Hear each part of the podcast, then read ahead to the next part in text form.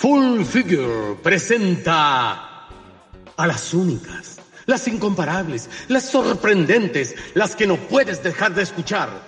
Las desatinadas, con Magdalena Maxneff, Pepi Velasco y Nena Muñoz. Aquí estamos, las desatinadas, pero muy bien acompañadas. No solamente por nuestra ropa mega extraordinaria, full figure, sino que por un medio mino, que además no solo un medio mino, sino que además este ah, bueno, anda caminando con su perro por Chiloé, mientras nosotros estamos encerrados acá en Santiago. Por Smog. ¿Quién creen ustedes que es nuestro invitado? ¡Tran, tran, tran! Dale tú. Jordi Castel. Hola Jordi, querido. Uy, qué honor, pero mansa invitación y mansa presentación. Me, siento como el Don Francisco Chilote. y espérate después cuando haya postproducción los redobles de tambores que te vamos a poner, las estrellas que caen, una cosa. Ya, ya, y un cuánto hay. Oye, yo tengo que decirle a la gente que Jordi hizo una, tomó una decisión en su vida que realmente es súper valiente y, e, y envidiable, que es dejar Santiago e irse a vivir al sur del sur del mundo, a Chiloé. Eh, quiero que nos conté, Jordi, esa experiencia, tu decisión, eh, cómo es tu vida, lo cotidiano que te levantáis, qué comís, qué cocina, eh, cómo es el todo. ¿Y por qué? ¿Cuándo? ¿Hasta cuándo? Eh, todo, así cuéntanos todo.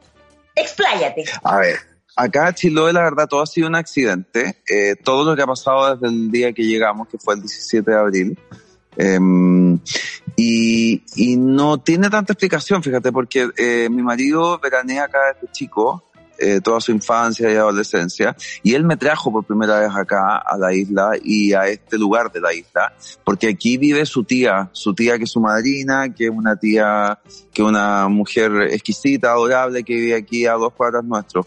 ¿Por qué digo dos cuadras nuestros? Porque acá como en la orilla de la bahía hay unas cabañas que son hiper chicas, que se arriendan y todo, pero se arriendan como para gente que viene por algunos días. Pues bien, esto es una toma. Yo me la, me la tomé, me la adjudiqué y, y cuando decretan fase 1 en Santiago, en un minuto con Juan Pablo nos miramos y dijimos, parece que nos vamos a tener que quedar acá por una cuestión de calidad de vida. Y, mm, y fue todo dándose eh, con los días en la medida en que estaba todo el mundo volviéndose loco allá donde están ustedes nosotros estábamos acá, no sé, cocinando, tomándonos una copa, eh, almorzando con la tía Juan Pablo, yendo a Ancud. Yo empecé a moverme con todas las marcas con las que trabajo y tengo contrato de mandarme todos los productos para acá, para, para Ancud, eh, sin ningún problema. Y ya, la, así como para hacerse las cortas, creo que lo que definitivamente me con la cara que esto era significativo. Hace 10 días atrás voy caminando con el perro un día a primera hora de la mañana. Ya. Eh, 4 grados, había llovido la noche anterior, había una niebla feroz y veo que un bicho empieza a gritar, o sea, venía gritando hace rato. Era la topacio, que es mi gata ciega que recogimos y la, la empezamos a alimentar, la limpiamos. Eh, y al cabo de, no sé, 48 horas con Juan Pablo nos miramos y dijimos, nada que cuestionar, la gata se queda, con el, con el perro se llevan regio. Y así fue, y así va a seguir siendo. ¿Y qué pensáis hacer? Yo sé que es como adelantarse mucho, ¿ah? pero ¿qué pensáis hacer con ese precioso departamento que tení? Porque se lo queréis pedir prestado. Eh. Justamente, ¿o para que, me lo vendí barato?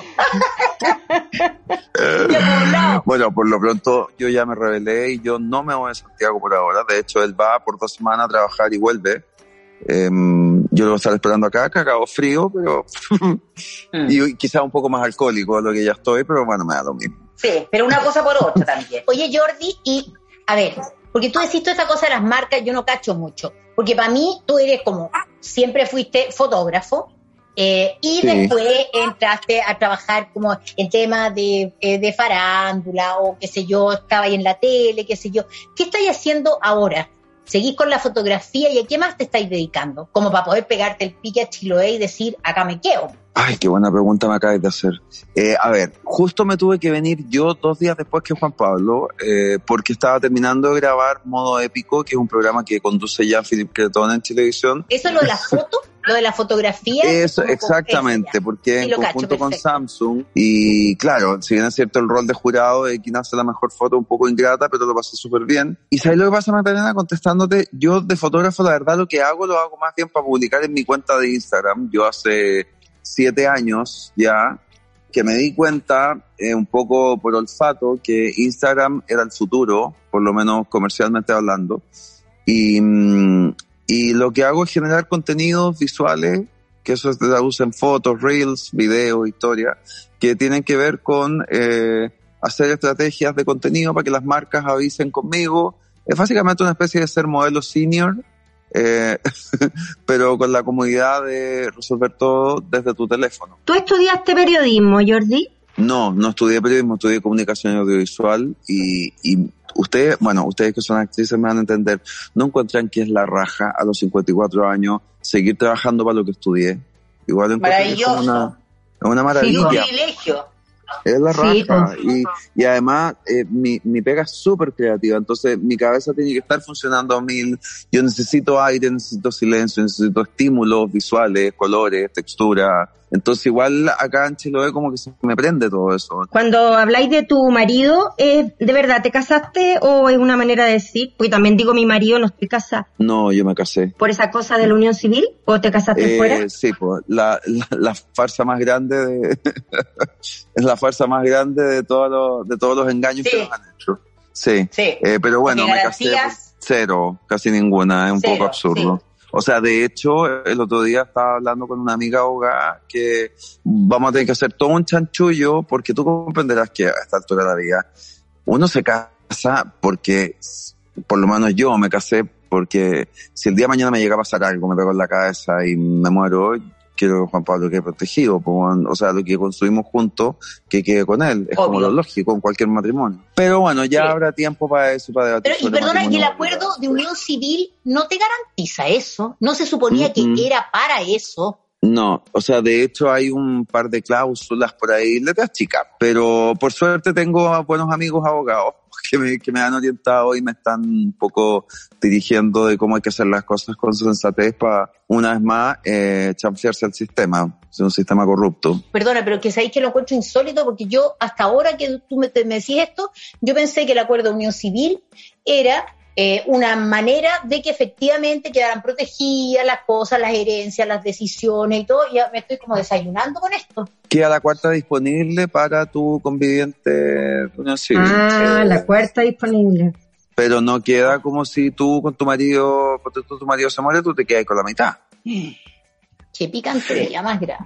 Ahora, Bueno, es que qué bueno que lo digáis así, Magdalena, ¿sabéis por qué? Porque es una, efectivamente una picantería, porque puta, eh, es como seguir apuntándonos con el dedo para que seamos ciudadanos de segunda categoría. Eh, No, la pero bueno, lo La bueno, cagó. lo bueno es que, lo bueno es que yo, lo- lo- por lo menos los tres bienes que tengo, todos piñufla, eh, si el día de mañana eh, me pasa algo, voy a arreglármelas para que mi marido se quede con él, obviamente. Una Por cosa lógica, ¿no? Lógica. Oye, me, met- me metí a tu Instagram y sale tu perra o perro y tu gatita. Qué buenas fotos sacaste, los animalitos. Preciosa. que, eh, ella mí me gustó una que se- parece que está ahí como en pelotas, parece como Ese es el Álvaro Morales. Ese es Álvaro ¿De- Gómez. Ay, o sea, Gómez, que El diga. Álvaro Gómez. ¿Y por qué? Eres con los anteojos, entonces dije, oye, el Jordi como que está Pero en pelota, mujer, pero no, Dios. pues, efectivamente. Gracias por confundirme con Álvaro, weón. Que Con esos brazos, yo imagínate, yo sería un Latin lover. Olvídate. Nada que envidiarle, guachín. Espérate, esta niñita que ustedes ven ahí, la Topacio, Topacio Alejandra del Carmen, eh, la encontré en, desnutrida. Ah. Un día después de la lluvia, con cuatro grados, eh, dijo a las Muriéndose. ocho de la mañana, ciega. Entonces, ¿cómo, ¿cómo no vamos a estar babosos de amor por ella? Imagínate. ¿Y por qué ustedes No. la ven, chiquilla, y yo no la veo? En Instagram. Ah, no Instagram. No, si yo no tengo Instagram. Ya, Oye, no ¿sabes lo que pasa, Jordi? Que cuando uno cuida a un animal que Mm. está enfermo, eh, que te, te genera un vínculo así súper heavy. Yo también tuve una gatita ciega y sabéis que no, no, no, no se complican tanto, sobre todo si son siempre, si fueron siempre ciegas, se arreglan de lo más bien. Sí, esta, esta cabrita ha desarrollado impactante el olfato y el oído. Entonces, la verdad, se relaciona súper bien con nosotros y con, con ¿Y el la entorno. perra? ¿Cómo se relaciona la perra con perro. él? O sea, con ella el Bueno, perro. podéis decir perra si queréis porque está castrado. Está Ah, ya. castrado, así que es lo mismo. Tenemos un mensaje de audio, Jordi. A ver. Aquí están los recados, que estos son los Reclamos, reclamos. reclamos. Y el tema, Jordi sabe el tema. Hola desatinadas, Reclamo. primero decirles que estoy muy contenta de que hayan hecho este podcast, me ha hecho realmente mucho más entretenida la pandemia. Lo que yo quiero hacer es un reclamo con respecto a los fantasmas. Uno siempre escucha que la gente te dice, hoy eh, a mí se me apareció mi mamá muerta en el dintel de la puerta, o anoche estaba acostada y sentí de repente un peso sobre mis pies y me di cuenta que estaba mi papá sentado ahí, o mira en esa silla siempre se me aparece mi, mi hermana muerta. Em, y a mí lo que me da rabia es que yo no tengo, no sé si no tengo esa capacidad, no, no sé si no, no, mis muertos no, no me tienen un cariño, pero por más que yo pido y pido que se me aparezcan y deseo que se me aparezcan los muertos, no se me aparece ni uno. Em, yo no sé si esa gente es más sensible eh, o es de frentón es mentirosa y no se le aparece a la gente, pero en el fondo mi reclamo es porque Cresta, a mí, con todas las ganas que tengo de que se me aparezcan mis muertos, no se me aparecen. ¿Por qué? Ay, es que no la puedo entender mejor. Es que tú sabes que a mí me pasa lo mismo. Yo digo, te prometo, yo siempre ando diciendo, digo, ya digo, ya, pues mi nana, por la chucha, le digo, nana, ¿por qué chucha no te aparecía? Aparécete, aparece, aparécete. Eh, o mi papá, o, o- o- a mi pareja que, que- se suicidó para preguntarle eh, por qué. No, ni uno, pero es que ni uno. ¿Qué será eso? ¿A ti se te ha parecido alguien, Jordi, o has tenido como alguna experiencia así como, no sé, de esa onda? Yo no sé si deba contestarle esto, ¿saben por qué? No, sí, por supuesto. Es que mm, me lo han advertido un par de clarividentes, eh, porque lo siento desde siempre, pero es desde chico que eh, tengo como encuentros con espíritus, con situaciones, con vientos que en mi oreja, eh, y no es esquizofrenia, se lo he preguntado a mi psiquiatra, no, no, o sea, no, no, eh, tanto así que cuando vieron la película Los Otros, Sí. ya, Estoy viviendo Em, paralelamente. Claro, o, o, no sé, eh, son cosas que siempre me han pasado, que no, de partida no les tengo miedo a los muertos, le tengo más miedo a los vivos. Me cago susto con los vivos, de hecho. Eh, pero a los muertos no les tengo susto, fíjate. Y, o sea, ya como va a ser la corta, eh, se me aparece una señora desde hace un rato y estoy tratando de encontrar quién era. Y le he preguntado a la gente, a los lugareños acá, porque es la misma señora y como que como que cuando se me aparece la miro y me río y le como que la saludo y, me- y se ríe de vuelta, es como, sí, es bien heavy, fíjate, pero Oye, no, ¿Te empezó a aparecer en Chiloé o de antes? sí, no acá en la isla. Y ponte tú un día me fui con Marley, con mi perro, eh, nos fuimos a caminar por un potrero por ahí atrás, a las 2 de la tarde, iba a llover, eh, había un viento increíble, una luz preciosa, eh, como todo cero tétrico, al revés. Y de repente, como en una casa que está medio abandonada, la señora detrás de la ventana se me apareció de nuevo y como que la saludé y le, le hice así con las manos como diciéndole ya, pues señora, ¿qué onda? Si se me anda apareciendo cada rato. Y, Ay, pero que, mm, bueno, yo creo, hay gente que no cree en eso, ¿ah? yo creo absolutamente en esas sensibilidades o dones o llámalo como queráis. Eh, esa gente que tiene ese sexto sentido, no sé qué es, no sé qué es, fíjate. ¿No será una señora que le debís plata, Jordi? No, por suerte no debo plata, eso es lo más correcto que hay con las platas. lo- en ese sentido soy súper poco chileno. Oye, tú sabes que mi papá, mi papá estuvo enfermo, ¿ah? Entonces, obviamente, una vez yo tuve una conversación con él antes de morirse, le dije, papá, obviamente, por las condiciones te vaya a morir tú primero que yo. Eh, pero ¿por qué no hacemos un pacto de juntarnos cuando te muráis? Tenéis que tener alguna acción que yo me dé cuenta que estáis ahí. Me creer que se murió hace 10 años y nunca mierda me ha llamado mi papá, nunca me ha venido a ver, nunca nada. O sea, definitivamente yo no tengo el don que tenés tú. Es Jorge. que cuando tú te pones de acuerdo con una persona para una cosa así, tú no le podés decir, haz algo, po. Tenés que decirle, eh, mueve, no sé, que se caiga la olla, ta, ta. O que se muevan los sartenes, no sé qué. Porque si le decís, haz algo, ah, capaz que ha hecho algo y tú no te has dado cuenta. po. Ah, o sea, fui muy general. Claro, muy general. po. ¿Y qué otra cosa te ha pasado, Jordi, en- en- con ese tipo de cosas, de esta experiencia? Mira, me pasan siempre, pero como no les tengo susto, eh, me dejan tranquilo al tiro. Me dejan tranquilo digo porque se van, porque yo creo que son espíritus o almas en pena. eh, Lo he averiguado, porque digo, ¿qué cresta hago? Eh, como para colaborar con esta persona eh, para que descanse, obviamente, porque este no es su lugar, es un espíritu. po. Eh, y me, me han recomendado, me han, me han dicho qué hacer, lo he hecho, lo hago, les rezo, les prendo el... Yo soy lo menos católico que hay, pero rezo. Una wea muy rara, pero la hago. Em, sí, pues hay que rezarse. Una, una cosa es tener fe y la otra es ir a golpearse el pecho. Pero, pero nunca he tenido una mala experiencia. Me pasó una wea muy linda eh, con un amigo que tuve cuando recién llegué a Santiago en el año 85. Nos hicimos súper amigos. eh, éramos como yuntas, salíamos a carretear juntos, salíamos a las discotecas de maricas juntos, éramos como súper pitipoti. Y mi amigo de un día para otro desapareció. Él era de una familia súper conservadora, árabe, bla, bla, bla. Pero él vivía con los papás y yo tenía el teléfono y mm, cuando me cambié, me compré un departamento y me cambié al- a, a un barrio, yo no me acordaba que en ese barrio habían vivido los papás de él, es decir, él. Fui a contratar el teléfono, en esa época se contrataba teléfono fijo, me dieron el mismo número Sí, de mi amigo. 228-6901, te lo juro por Dios. Y mi amigo un día se apareció, se empezó a aparecer la pieza y la- la- las cortinas se movían, eh, empezó así como súper manifestándose. Eh, murió de SIDA y se tuvo que ir a morir a Brasil porque los papás casi como que lo echaron cuando supieron que estaba Me infectado. estás hueveando. No te estoy guayando, te lo juro por Dios.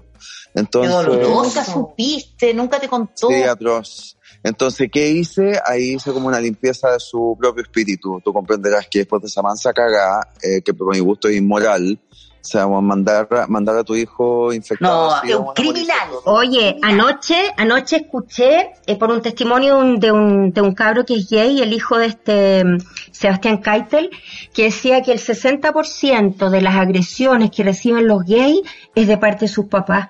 No me cabe ninguna duda. Oye, Tatán, Tatán Keitel es un ¿Cuánto, amor. ah? eh, es un amor ese sí, cabrón. la Sí, cagó, un la amor. cagó, y tan lindo. Es lindo, es simpático, es livianito. Yo estuve en un par de likes con él. Eh, gran parte de, de mis contenidos hoy, de mi trabajo laboral, son lives que yo hago diarios en Instagram. Son como entrevistas, conversaciones. Es súper informal, igual que esto que estamos teniendo nosotros. Pero en Instagram. De hecho, las podría convidar. Yo feliz de tenerlas. Ay, Feliz, pues de. Yo la otra vez vi uno tuyo, súper entretenido, con la José. Ahí viene otro llamado, Jordi. Bueno, este es un reclamo a mis padres que quiero hacer con respecto a ciertos fantasmas que me imponían cuando yo era chiquita para que tomara la leche de la tarde. No sé, ustedes no sé cómo le dicen, acá en Uruguay le decimos la merienda. Y eh, hay una plaza que, que tiene un monumento raro, que es el monumento de los caídos en, en la dictadura, no me acuerdo, en la Plaza Virgilio. Y, y mi madre, como yo no me gustaba mucho la leche, cuando pasábamos por, mm, me llevaban a esa plaza y me decían, toma la leche porque si no viene el mono Pancho. Para mí ese museo era mm, el mono Pancho. Y bueno, por suerte, aún hoy me sigue gustando la leche. Pero creo que siempre que paso por ahí digo, jamás asustaría a mis hijos para que comieran algo o tomaran algo, ¿no? Así que madres, por favor, no lo hagan. Qué atroz esa cosa que hacían los papás. Bueno, no los míos, ¿ah? debo decir que a mí nunca me metieron susto, yo me metía susto sola. Pero qué impresionante que eso haya sido, como quien dice, como una herramienta pedagógica. O sea, a la gente le amenazaban con... Piensa tú que el cuco, la, la, ¿cómo se llama? La señora del no sé cuánto. Había muchos seres eh, que estaban ahí como a disposición de los padres para amenazar a los niños. Yo creo que ahora no te dicen nada, solamente prenden la tele, salen los políticos, sale Piñera y uno ¡ah! Es, es el mono Pancho, los monos Pancho. Yo no creo nada en los fantasmas, que. No creo en nada. En nada, nada, nada creo. Creo en la gente, creo en la vin- los vínculos, pero no creo en nada ni en los fantasmas, ni el tarot, ni los muertos. Eh, nada, no creo nada. No, yo creo, fíjate que mm, yo tengo la sensación que hay como otras dimensiones, no sé, con las que uno se conecta a veces, de las que uno tiene señales. No, yo, fíjate que a mí me pasa eh, como que siento que tener, decir que, encuentro que decir que uno no cree nada, de nada, de nada, nada, lo encuentro como soberbio, negra, porque porque de alguna manera es como, como tener la sensación que uno tiene el control de todo lo que pasa, como la conciencia de todo lo que pasa. Yo creo que hay tantas cosas que a uno se le escapan, no sé, siento que hay como, deben haber como hartas dimensiones. A mí que nunca me pasa nada tampoco, que yo quisiera pero, que me pasara. Pero yo creo que yo hay muchas cosas que no tengo la certeza, ni la dimensión, y no las siento, pero no tienen que ver con los muertos, no tienen que ver con los muertos. ¿Cachai? No sé, creerla creo en, en cuando la gente se transmite, eh, pueden estar lejos y le transmiten otra cosa a otra persona. Creo en eso, pero no, no, no creo, lo, no creo en los muertos que andan, no creo en los fantasmas, ni en los espíritus, ni nada de esas cosas. Fíjate que es lo que yo creo, porque me ha pasado con mis muertos, yo creo que de repente se quedan por ahí, se manifiestan como en animales, generalmente como en pájaros, pero yo creo que hay, un, hay como una generación en que lo hacen. No es desde siempre, porque si no habría demasiado además. Yo creo, fíjate, que se quedan hasta que los nietos se mueren. Y de ahí se cambia el, se cambia el ciclo y, y se mueren todos, y se van todos. Bueno, entonces, y después ¿crees, son nietos con sus hijos. Y después sus nietos con su hijo. Eso es como lo único que he creído últimamente porque me han pasado cosas con, con mi mamá y mi hermano respecto de los pajaritos. Entonces he llegado a pues, pero esa entonces- conclusión. es como que no creí en fantasmas, pero creí en fantasmas, pues creí en fantasmas que Parece. se traducen en un pajarito, en un colibrí, en, en qué sé yo. Es, como, es, una, es una forma distinta, es un otro tipo de presencia, yo creo, de alguna manera. ¿Y Claro, tú creís en eso? no-? Claro, pero no, No, no, creo que en en eso esos que- fantasmas transparentes, no sé. No, no, no, pero- no, po, pero tampoco creo lo- en los fantasmas que dice Jordi. No creo eso que alma, andan alma en pene, se te sientan delante, tampoco Pero creo si en te- eso. no te dicen que los ve, que Yo no creo los ve, po. Mm. Si es que así Bueno. como a ti se te puede que... Pero bueno, yo no creo, porque creo que lo que él ve lo ve de otra manera y desde otro lado nomás, porque si no uno le tiene que creer todo a la gente, pues. Entonces, si a mí, a mí, si mi hermano me dice, mi hijo me Jordi, fundamenta. o sea, está lleno de gente que yo qui- quiero y les creo en muchos aspectos, pero cuando ven fantasma no les creo, po. No digo que Pero- mientan, que no digo que mientan. Digo otras cosas. Por ejemplo, el típico mito que había de que cuando la gente se está por morir, todos dicen que ven un túnel. ¿Se acuerdan? Y que es como, yo vi el túnel, yo vi el túnel. Ah, yo también vi el túnel. Ah, yo también vi el túnel. Y resulta que ya se probó neurológicamente que cuando tú te empiezas a morir, hay una cuestión que se, en el cerebro se estrecha y tiene que ver con la vista y por eso todo el mundo ve túneles. ¿Cachai? Eso. Pero no es que yo ¿Pero diga, hoy qué mentiroso es el Jordi, no.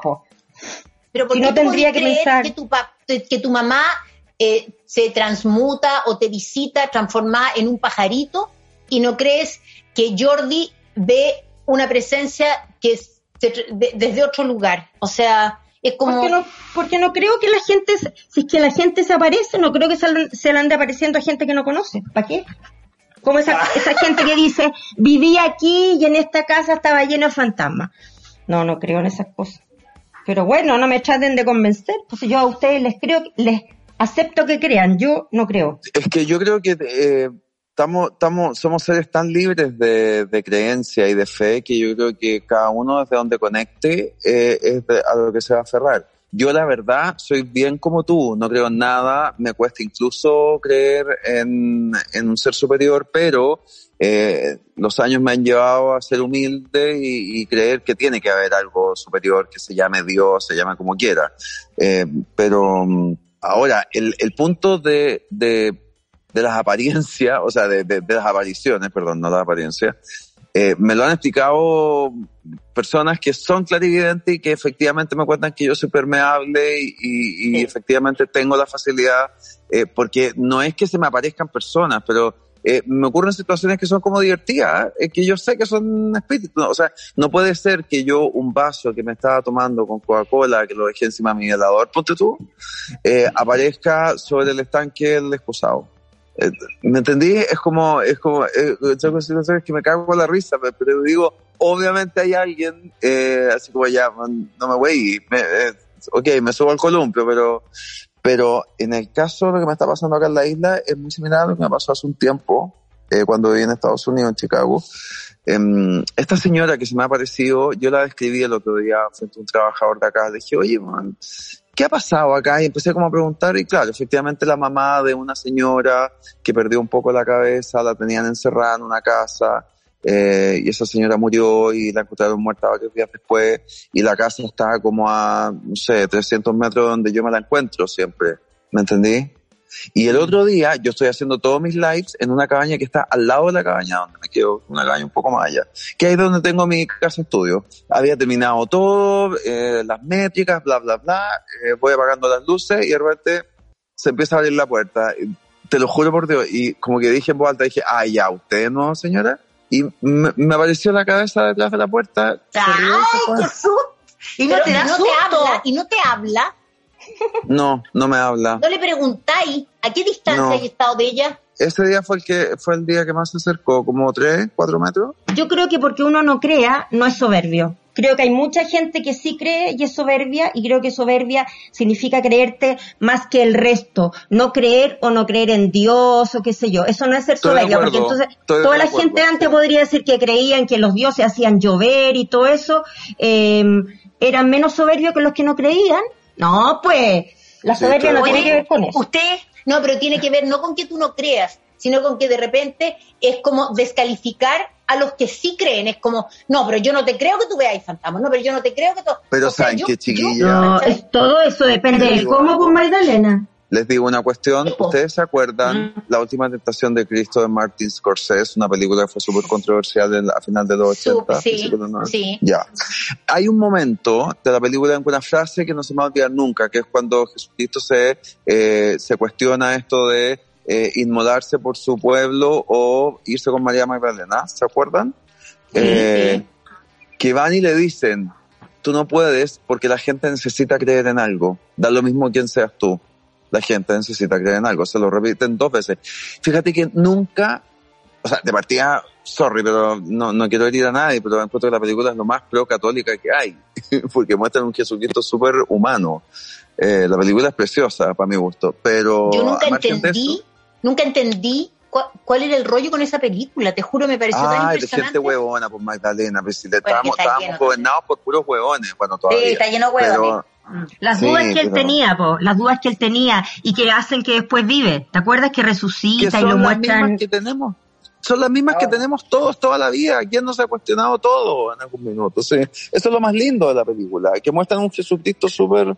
Pero bueno, Humano. eh, a mí esa frase no se, me, no se me olvidó nunca, fíjate, porque yo, insisto, mi abuela era súper católica, súper creyente, yo me crié con mis abuelos, eh, versus mi abuelo que era súper ortodoxo y mucho más radical. Eh, me crié en una casa con muchos valores, eh, pero a su vez con bastante, bastante polos y, y así eh, opuestos de, de, de- de términos ideológicos. Eh, pero mi abuela me enseñó a ser súper católico. Yo cre- crecí en un colegio católico, pero nunca fui católico. Sin embargo, esa frase a lo largo de la vida me acompaña y encuentro que es lo que uno necesite creer o lo que a uno le haga bien creer, Juan, está bien. Sí. Yo de repente me siento, yo en lo personal, de repente, cuando, cuando me pasan cosas, y, y claro, no, no veo figuras, pero veo algo, siento algo. O sea, he ido caminando con amigos y digo, bueno, aquí pasa algo. No, aquí va a pasar algo. Pum, salgo a la casa y queda una cagada. O, o- o Ah, no, yo en eso creo. No, en esas cosas yo creo, en la, en la capacidad que uno tiene de repente, porque si tú pensáis en la línea del tiempo y en que el presente y el pasado estén mucho más cerca que lo que hasta ahora sabemos, creo absolutamente. O esa gente que dice, pucha, que ganas de ver a mi papá y tu papá llega, en esas cosas creo. Oye, parece que hay un llamado, chicos. Sí, A ver, sí. démosle. Ya. Eh, en mi casa, eh, hace muchos años, yo era chica, pues, no sé, se murió mi abuelo en la casa. Y resulta que, bueno, años después, mi hermana, mi otra hermana, eh, se puso, estaba pololeando. Su pololo se quedaba en la casa, en la pieza donde dormía mi tata. Y resulta de que cuando este gallo se iba a dormir, le levantaban la cama, se la movían, como que si era un terremoto, se la movían. De los pies de la cama se la levantaban o le sacaban la ropa, se la tiraban para atrás, le botaban las cosas y después este gallo terminaba durmiendo en el sillón de la casa. po. Y nada, pues después nosotros nos acostumbramos y gracias a eso yo hoy en día soy súper, súper miedosa. De hecho, mi esposo se burla de mí porque yo no puedo andar en la casa con la luz apagada. gracias a eso. ¿Se acuerdan de esa serie Stranger, Things? ¿Se acuerdan? Son mundos paralelos, ¿eh? es mucho más exagerado, obviamente. Pero yo siento, ponte tú esa gente que dice, tú vienes acompañada, que te ven el aura, eso es porque tienen sensibilidades súper profundas, particulares y distintas a uno, que es lo que puedes tener tú, Jordi, ¿cachai? Una sensibilidad que te hace ver lo que uno no ve. Pero yo creo en esas vidas paralelas, mundos paralelos, como eh, existencias paralelas. Yo en eso creo mucho, en las energías. Pepita, Pepita, ¿a qué te referí? Como vidas paralelas, pero que están vivas, no, como donde tú en otros países, o son los muertos. Gente que los muertos. Lo que pasa es que yo lo que digo es que, ¿cómo va a ser que haya tantos casos tantas personas que, que, han visto. ¿Cómo va a ser que, no pase nada? Yo creo que, yo no sé si se, se llamarán fantasmas, pero yo tengo la sensación que hay tantas cosas que uno no cacha y yo pienso que de repente la energía o, o, o, no sé, o cómo se juntarán las moléculas de no sé qué, cosas que uno a lo mejor va a entender en un millón de años más, em, generan presencias, porque eh, yo no sé, por ejemplo, cuando, cuando, cuando pasa esa cosa, hay cosas que uno sí siente, por ejemplo, cuando, te, cuando uno llega a lugares y sentís que están cargados. Yo no soy una persona cero sensibilidad para estas cosas, no sueño, soy como el hoyo para estas cuestiones, pero así todo, tú de repente sentís lugares que están súper cargados. Yo creo que la energía que se deja, se despide en, qué sé yo, átomos, moléculas, neutrones, no sé cuánto, yo tengo la sensación que seguramente tiene la, para buscarle una explicación como científica, porque a mí también me cuesta mucho creer como así, como al voleo en estas cuestiones, pero tienen que haber manifestaciones que tienen que ver con eso. ¿Por qué de repente dicen que cuando han habido eh, situaciones traumáticas o accidentes hay como presencias? Porque seguramente la cantidad de energía que se, que se desprendió de un ser, no sé, y, y qué sé yo, se concentra de alguna manera. Yo creo que no puede ser que todas las cosas que todo el mundo haya contado sean puras, eh, no sé, por locura y qué sé yo. Algo, algo tiene que haber, algo, digo yo. Y tú además te fuiste a Chiloé, que es como te iba a decir? el centro mismo del, o sea, de la cultura popular, de la historia. O sea, sí, entre el trauco y la cuanta cosa no hay ahí. Oye, pero espérate, otro detalle. Esta, esta mujer que contó la, la cosa de su abuelo con el novio de la hermana, no sé, yo tengo la sensación, por lo, por lo ignorante que soy, por lo poco que sé, pero cuando un espíritu se manifiesta con un poco de violencia, es porque no está descansando y es porque hay que darle, hay que despedirlo y hay que, hay que hacerle cosas para que se vaya a descansar. O sea, a lo que voy, no es normal que un espíritu llegue a manifestarse con ese nivel de vehemencia, eh, creo yo, por lo, por lo que me han dicho. Es que cacha que la nieta se está acostando con el flaco, entonces ahí le quedó la cagada Era un abuelo conservador, no le gustaba nada lo que pasaba en su pieza. ah, bueno, claro. ¿Cómo es la gente allá en términos de la cosa donde tú estás de las creencias, de los mitos y de todo? ¿O, es como una cosa que, que uno piensa y no, en el fondo no funciona tanto allá? La mitología, la mitología griega acá es, eh, olvídate, es riquísima. Yo como que estoy instruyendo y leyendo todas esas cosas, pero, pero hay una, espérate que la gata se está paseando frente a los hijos del perro y me, me da nervios. Papá aprensivo parezco mamá primeriza. No, mejor, mejor, sí. Em, no, pero, pero, pero hay una cuestión de, de mitología súper fuerte acá. Eh, eh, como con, con, bueno, el trauco, la pincoya y todas esas cosas típicas eh, que todos conocemos, pero hay, hay un sinfín de historias que son súper atractivas, mm. que yo poco a poco las he ido como leyendo, porque además en mis lives lo que, lo otro que hago, eh, que creo que es lo menos que puedo hacer para retribuirle a la tierra, si soy tan feliz aquí, en visibilizar gente de la isla. Entonces estoy invitando a, a candidatos a constituyentes, porque tú que van por la región de los lagos, por la isla particularmente. Obviamente gente que sea de valores, ideas similares a las mías. No me convierta a Marcela Cubillo, tú comprenderás, me, voy, me a llegar a morir. No. Oye, tenemos un secreto. Otro secreto. Vamos con Sí, tenemos un secreto. Hola, desatinadas TKM, me encanta escucharla. Eh, nada, pues hoy día les quiero contar mi historia con el horóscopo. Eh, una historia de amor, traición y reconquista. Ah. yo nací el 20 de abril de 1995, lo que según todos los libros de horóscopo y astrología del mundo, o el 99% al menos, significa que soy Aries. Y nada, pues crecí pensando como si soy full Aries, soy de tal y tal forma. Y nada, pues era una banderada del signo, Ariana de corazón. Y también defensora número uno como del horóscopo en general. Y, y tomando decisiones importantes como en relación a eso, como, oye, este tipo es Sagitario, eh, es para mí, no sé qué, como, oye, pero este tipo es Tauro, un cáncer, no sé, como no, no me puede gustar, chao. El punto es que, como importaba mucho la astrología, eh, siempre quise sacar mi carta astral y nunca pude porque no sabía a qué hora nací. Eh, y mis papás no se acordaban, decían como, ay, naciste después de almuerzo, pero, pero no sabían. Y eh, con la pandemia, como en muchos hogares del mundo, en mi casa también se empezó a, hacer un aseo profundo y ahí mi mamá encontró mi acta de nacimiento. Y ahí decía que nací a las 3 de la tarde. Y yo, yo pensaba como, oh, fantástico, al fin voy a poder saber cuál es eh, mi ascendente, cuál es mi signo lunar, la raja, al fin todas las respuestas que necesito, no sé qué. Y, y ya, pues, agarro mi celular, busco al tiro como un lugar donde sacar mi carta astral online, como sin saber interpretarla muy bien, pero, pero como para cachar un poco, no sé.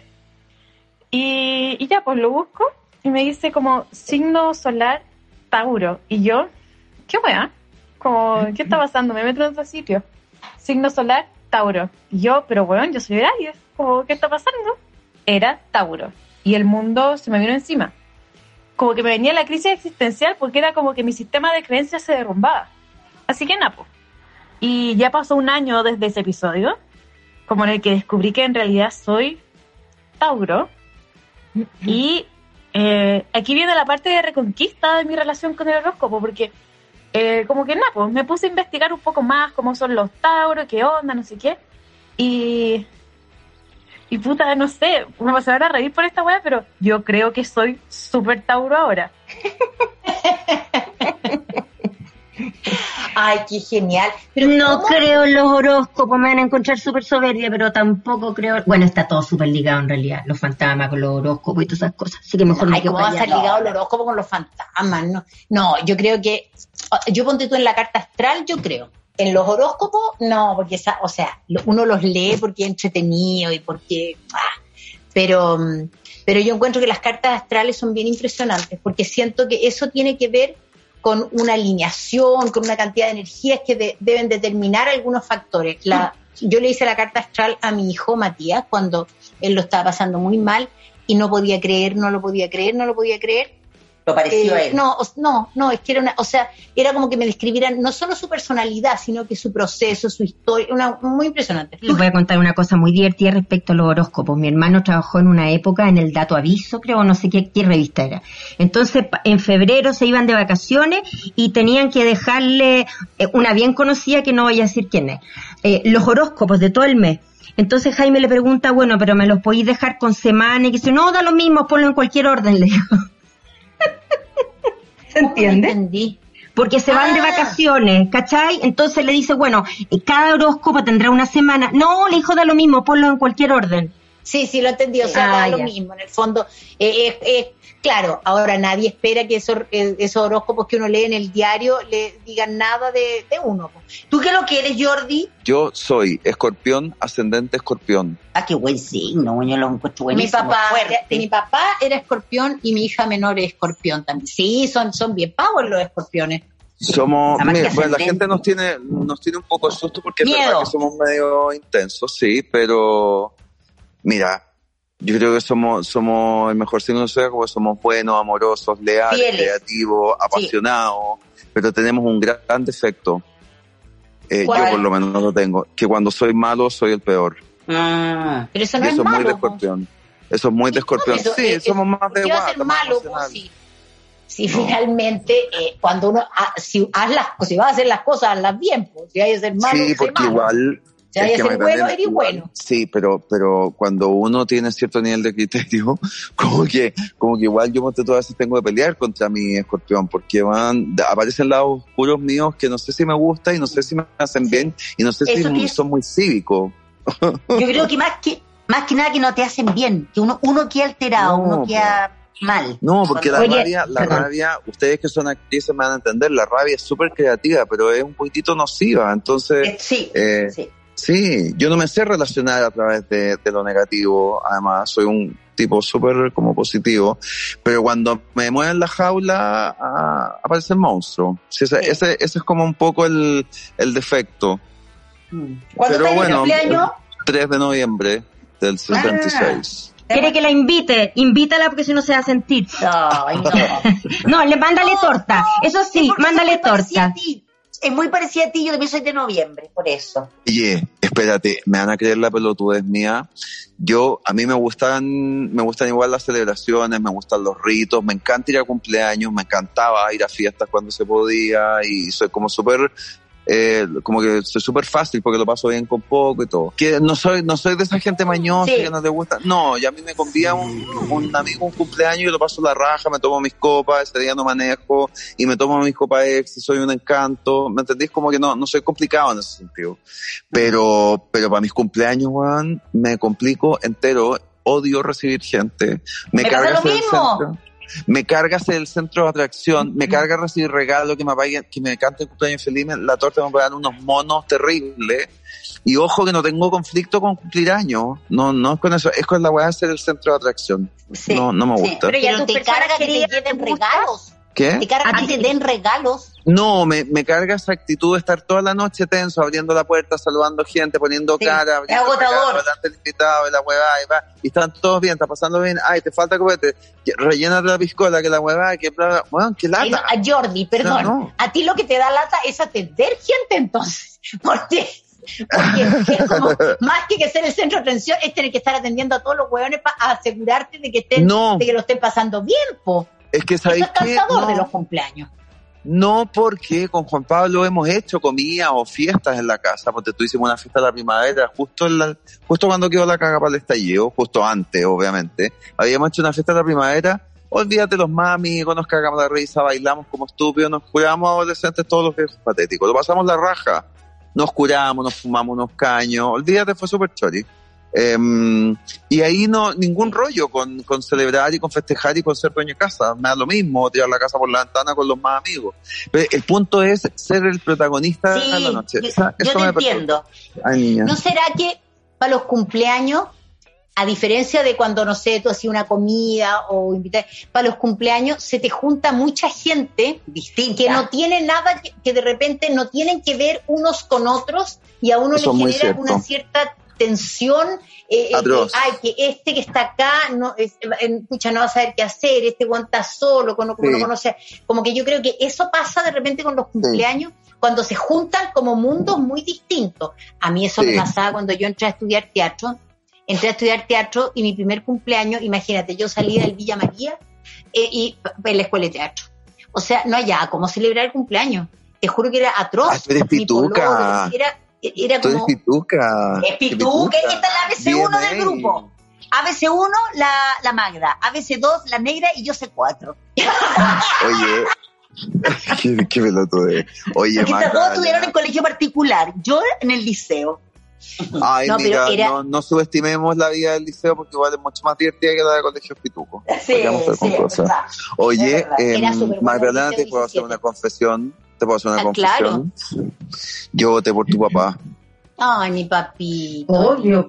Tu papá es la raja, es un viejo la raja. Digo es porque en mi Porque mente quedó como la- los discursos, los discursos que se mandaba, weón, tan científico, tan, tan sabio, tan, tan conectado con lo espiritual, puta el viejo choro que te tocó papá. Yo una vez, yo una vez le pregunté a Manfred, cuando ya estaba en las últimas, teníamos unas conversaciones súper interesantes. Yo lo llenaba de preguntas. Y una vez le pregunté si creía en Dios, po.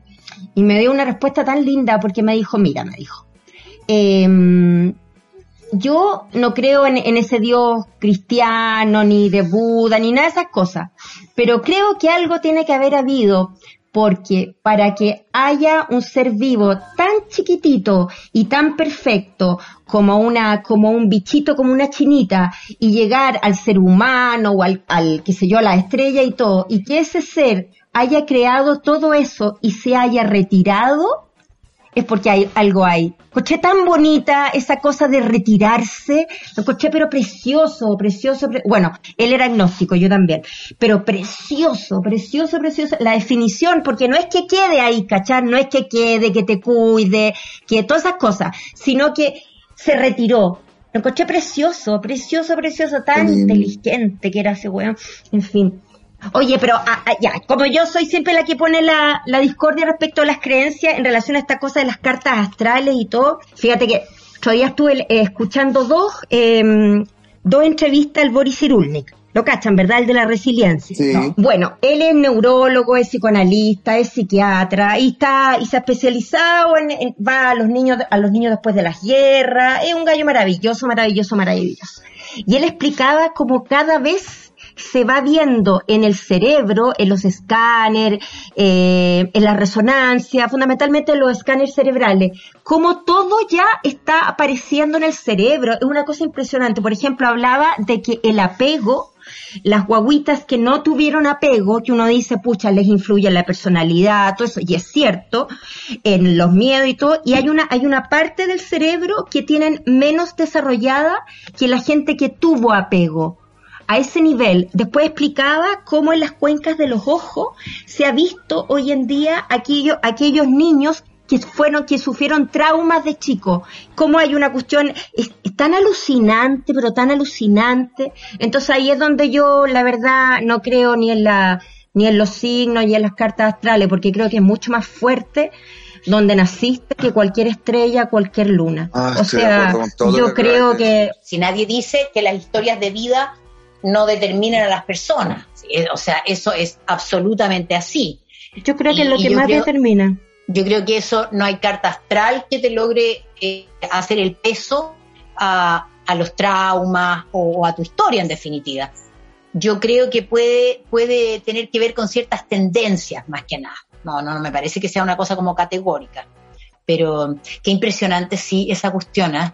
como, como el estudio del cerebro a uno lo, lo, hace entender como el estudio de algo como tan eh, pequeño que uno tiene en la cabeza, te, te abre el mundo. Sí, es muy impactante. Pero por ejemplo, por ejemplo, el tema de la rabia que decía Jordi recién, ya, cortito porque ya se nos puso que nos tenemos que ir a otro. Por ejemplo, este gallo Cirulnik también habla de cómo la rabia está súper, súper, súper ligada al miedo y cómo el miedo está súper, súper, súper ligado a experiencias súper tempranas, incluso a, a las guaguitas que están adentro de la guatita de las mamás. Ya, sigamos nomás.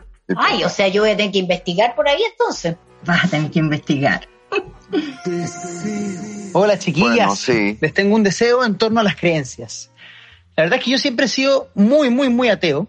Eh, me cuesta creer en que haya algo después de la vida, pero me gustaría mucho. Y ahí el deseo de, que hubiese algo y, dándole mucha vuelta, creo que lo, lo, que me parece más entretenido es el tema de la reencarnación.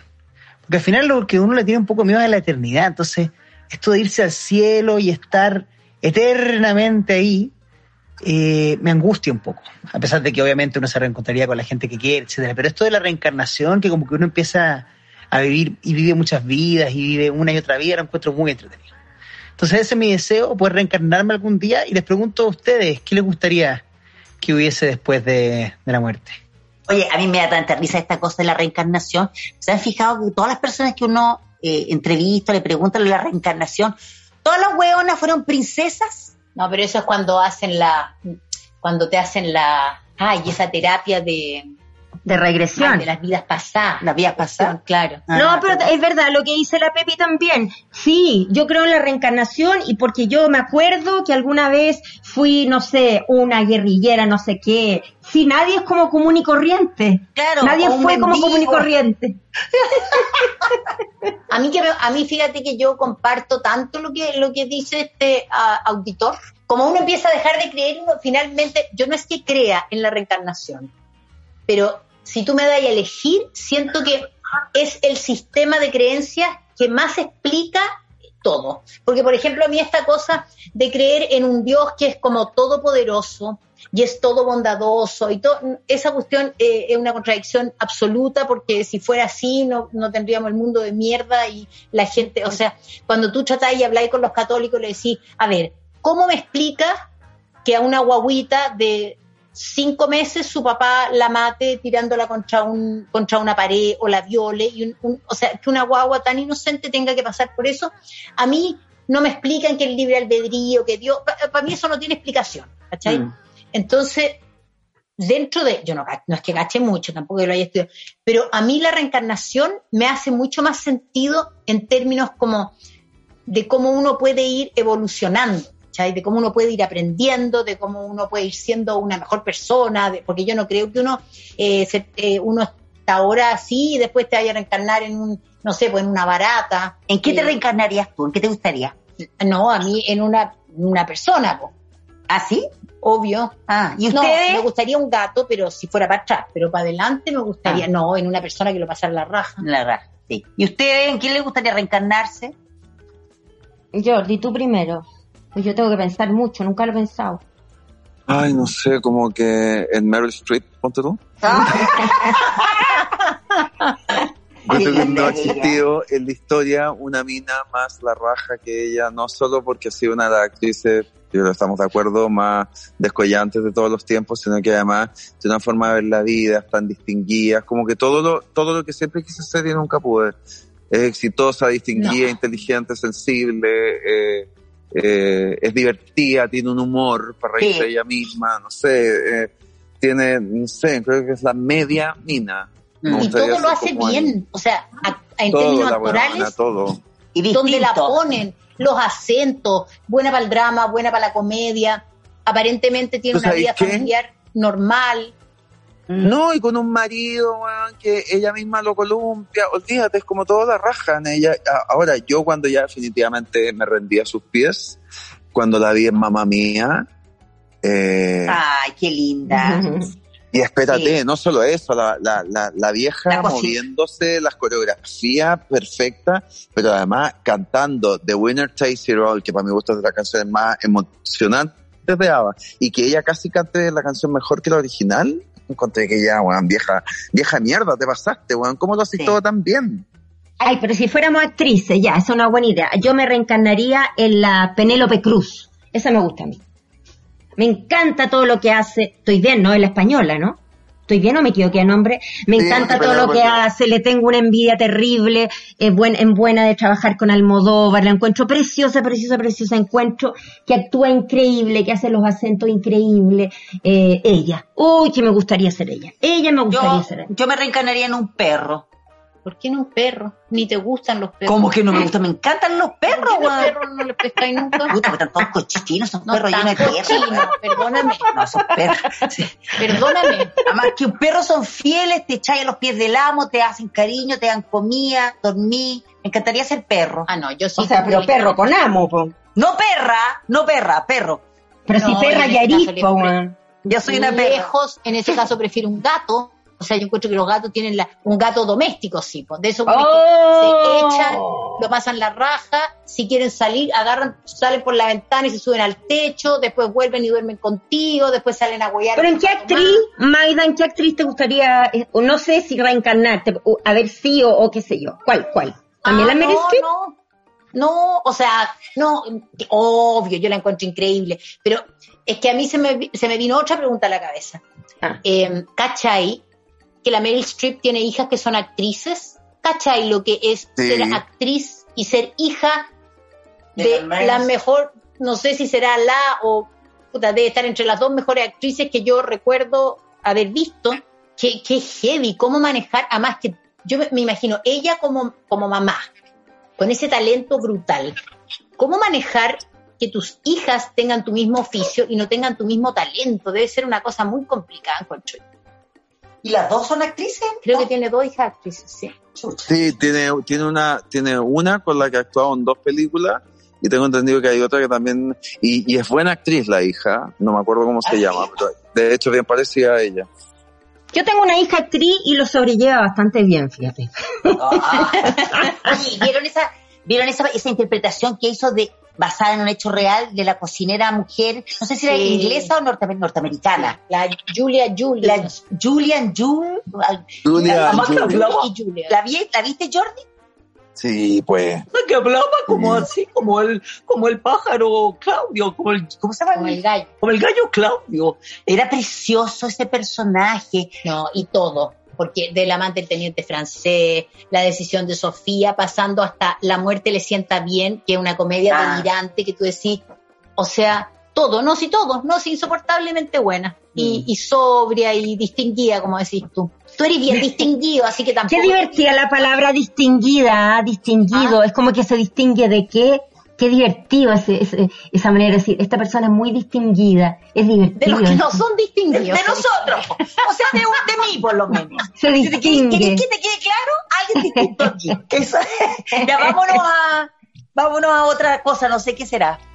Ah, ya. Ah, terminamos el programa. Puta, Se se fue volando. Vamos a tener que hacer otro, Jordi. Jordi, Cuando te amo. Ya. Te amo. Vamos a hacer otro. Oye, No, yo las quiero invitar a mi live, pero después hablamos. Yo quiero, yo quiero, yo quiero, yo quiero. Oye, gracias, Jordi. Qué rico haberte escuchado, saber que estáis tan bien, alcanzar a, a sapear un poco de tu entorno con tu perro y todo.